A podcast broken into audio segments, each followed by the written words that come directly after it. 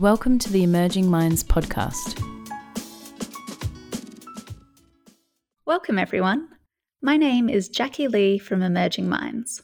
In this two part episode, you will hear from Jackie, Chris, and Lisa, whose children live with disability. We would like to acknowledge their expertise as parents and thank them for taking the time to share their wisdom with us today. It is difficult to accurately estimate how common childhood disabilities are. While the statistics do vary, it is believed around 7% of Australian children under 14 are living with a disability. Children with disability experience the same range of emotions as every other child, and their mental health and well-being are influenced by the same factors as other children's. To begin, we will hear from parents Jackie, Chris, and Lisa talking about their children as whole children whose needs, hopes, and strengths are just like any other child's. Well, I think just because um, looking at someone with a disability, you look at their disability rather than who they are. And really, my son is quite severely disabled, so his body doesn't work, but his brain is perfectly fine, and he'll have you wrapped around his little finger in no time. Talia is a typical 10 year old child, aren't you? What do you like? Do you like fart and poo jokes? You do, don't you? And do you like, do you have a collection of and poo books? Yes. And you like music? you like singing? You like it when people dance? You like swimming? You like horses? You like dogs? Who's your favourite? Is Emmy your favourite? Your puppy dog? Yeah. Her music choices and book choices are still age appropriate. So she, her music is like what's on the radio at the moment, the top 10 hits. She loves dancing, music, anything that involves any movement. So that might be jumping, swinging, that makes her really happy. She loves being outside and in nature, um, loves art and expressing herself through art, um, particularly just exploring different mediums. So, you know, if it's clay or paint or just getting really messy, she really enjoys that. If he just achieves a little goal or if he stands for a couple of seconds, you know, that's really important. And that's like a goal that he's achieved and it makes everyone feel happy or, yeah, he's just a joy to have around and he finds the good in everything and whatever activity we do, as long as we can modify it so that he's included, he's just such, yeah, so happy. She likes to be kept busy. She likes, and when I say kept busy too, and included, it can be with helping me do my housework. You know, it doesn't have to be kid appropriate things. She she just likes to be there with other people and likes people to talk to her for my daughter in particular, one of her biggest strengths is her resilience and her persistence. She'll be in really, really challenging situations, and uh, her persistence is so much stronger than people give her credit for. You know, it's quite difficult for her to manage what a neurotypical child would manage, but she'll keep persisting to fit that sort of environment, and I think that's really admirable when her cousins play chasey with her by you know pushing her wheelchair around and chasing the other kids. The faster you go the more she smiles you know so she's like a normal child. Loves loves going fast. Loves being a bit of a rat bag. Well i think because he's um, vision impaired um, although looking at him you wouldn't think it. He just knows where everything is and I think that's just so amazing that he can just find his toys when he drops them, even though he can't see them. And just, yeah, just his enjoyment of life when he has so much going on is just so amazing. I want to say her determination. I think because the barriers are there for her communication, she has to be very focused and determined to get anything across. Um, it's much harder for her. So to watch her push through to get that message across is um, I admire it. Wow, he loves his iPod. and he loves music. He would not be anywhere without his iPod and music. And just he likes to be interacting and he loves little kids. So if they come up and squeeze his cheeks, he's happy. So a few years ago, Talia's little friend, she does ballet, and we went to watch her at her ballet concert. We're sitting in the audience. I was sitting there with um, Talia's sister and Talia's dad, and um, my friend came out from backstage and said, "Oh, that Eleni wanted to see um, Talia backstage," and I was like, I said, "Oh." Oh, okay, no worries. And Talia's dad said, Oh, he'll go with her. And I was sitting there and the concert started, and I'm thinking, oh, she better get back here because Eleni will be up on stage in a minute. And then all of a sudden, the stage went dark, and then you could just see the kids coming out on the stage, and there's a little wheelchair that came out as well.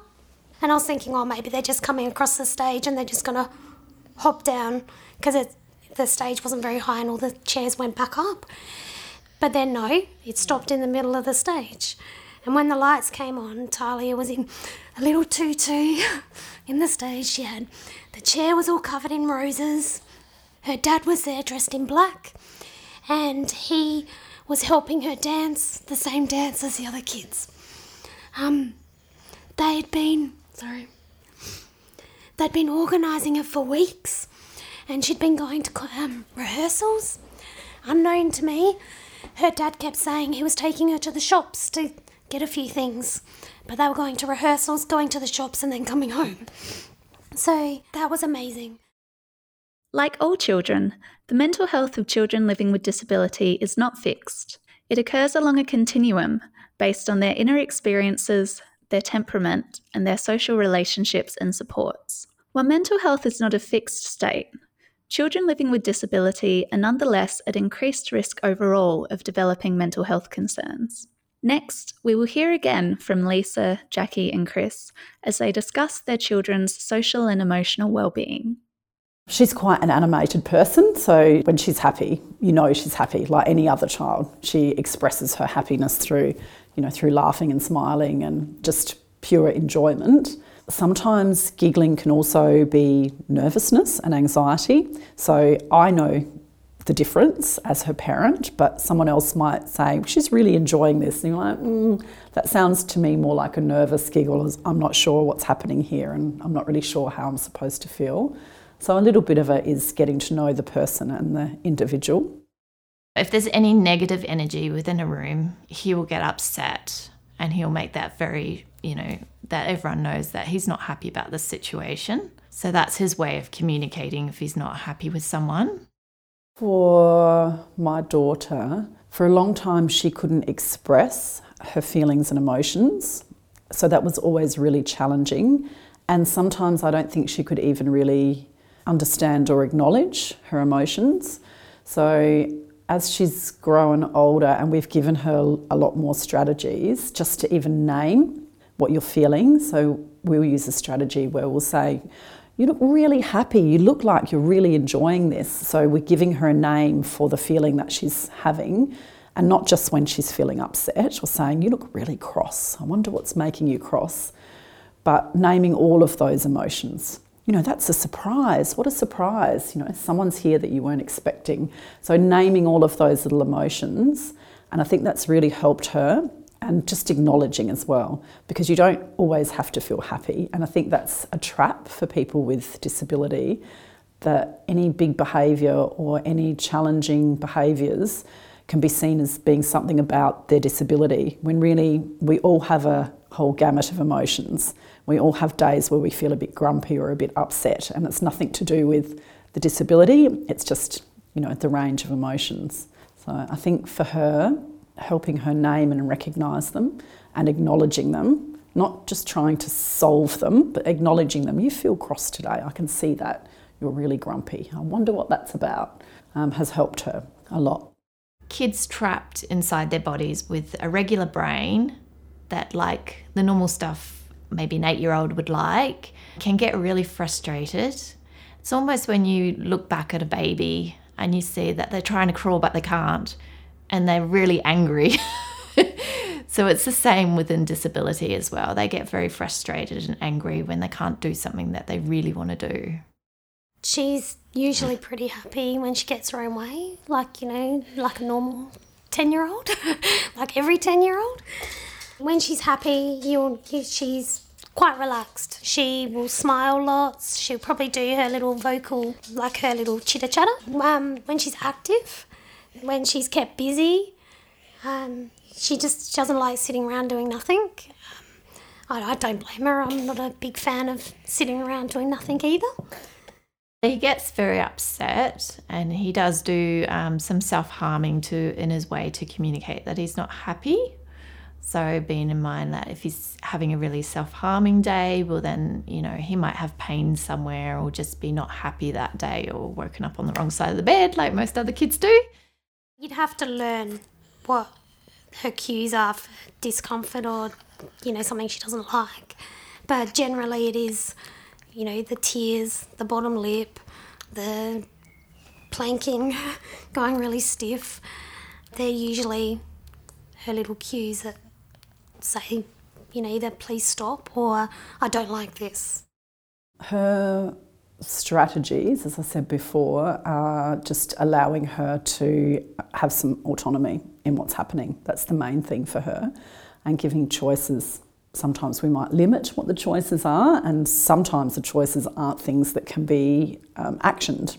You know, there might be something that we just really can't do, but to the best of our ability, if she expresses that she needs to do something, we'll try to make that happen. And you know, initially, if we were out in the community, her resilience of being out and about was quite limited. But we would always make sure that if she expressed she'd had enough and she needed to go, we would make sure that happened rather than push through to a point where she would then dysregulate and be really unhappy with her own responses because that was distressing for her. And then I guess over time we've worked that she can tolerate more and more because she knows when I've had enough, someone will be there for me and will either remove me from this situation or help me through a challenge he would communicate in ways that he would self harm, he would cry, he would punch himself if he wasn't happy. So, if he's doing his exercises and he really doesn't want to work out, he would just start biting himself to get out of doing it. So, that's just a way that he communicates his feelings in a very blunt manner. My biggest challenge um, would be the communication barrier.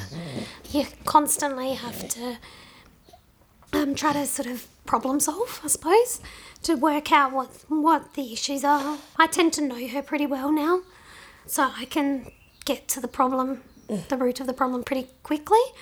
Um, but for people that don't know her, it's a little bit harder. Um, so that I always feel that that is a barrier and like a huge challenge for her. But even when she is having bad days, as soon as she smiles, even when you're like, you can get frustrated trying to work out what's going on, what, what the problems are. But as soon as she smiles, everything's okay. Doesn't matter how bad your day is, she smiles and everything is better. One of the things I've learnt from her is to partner in small enjoyments. And that sounds a bit strange, but to meet her in those little moments, whether it's just being in nature and you know marveling at really tiny little things in nature. I can't even express it, but just meeting her in those moments is something that you probably don't think about for someone who's neurotypical because they do share their experiences with you. Where for her, we've really had to get at her level to um, to partner with her in her engagement with the world, really, because she never really offered that shared engagement. He's very in tuned with people's body language. So there's definitely people he doesn't like, and he'll let me know that he doesn't like them. But obviously, if he knows that someone's generally interested in him and generally being nice to him, he actually really responds really well to them. Because obviously, if you're enjoying something and you're thinking that someone's been nice to you, you actually feel good about yourself. So to Sam, he's actually feeling enjoyment within any situation, whether it be in a hospital situation or anything. Sometimes you're not even aware of what's eroding that resilience because it might be quite subtle. And because she doesn't always verbalise, there might be worries or concerns that she's not able to articulate. So it can be a little bit of a guessing game, but also um, she's very empathetic to people around her. So if And I can use COVID 19 as a perfect example. There is social anxiety at the moment that she may not understand the message behind it or even the main concerns, but I can see how it impacts her anxiety because she's feeding off of this, you know, the feeling that's around her, that feeling state. So we're always really mindful, even things that at times are enjoyable for other people. And I'll use Christmas build up as a perfect example. People are rushing around and they're excited. There's holidays, there's, you know, shopping centres are busy and it's noisier. Things like that can really impact her and erode her resilience. So we're quite mindful of not putting her in, in too many environments like that where other people would think this is a fun time to be out and about. There are times that are really challenging for her. So we're aware of those things that challenge her, I guess, and sometimes they're not always obvious. In this podcast, we have heard parents talk about their children living with disability as whole children, as well as their children's social and emotional well-being. Stay tuned for part two, where Lisa, Jackie, and Chris will discuss ways professionals can support the social and emotional well-being of their children. We would like to thank the parents who have so generously shared their time and experiences with us today. You can learn more about supporting the mental health and well-being of children with disability in Emerging Minds e-learning course Understanding Child Mental Health and Disability. Thank you for joining us. Visit our website at www.emergingminds.com.au to access a range of resources to assist your practice. Brought to you by the National Workforce Centre for Child Mental Health, led by Emerging Minds. The National Workforce Centre for Child Mental Health is funded by the Australian Government Department of Health under the National Support for Child and Youth Mental Health Program.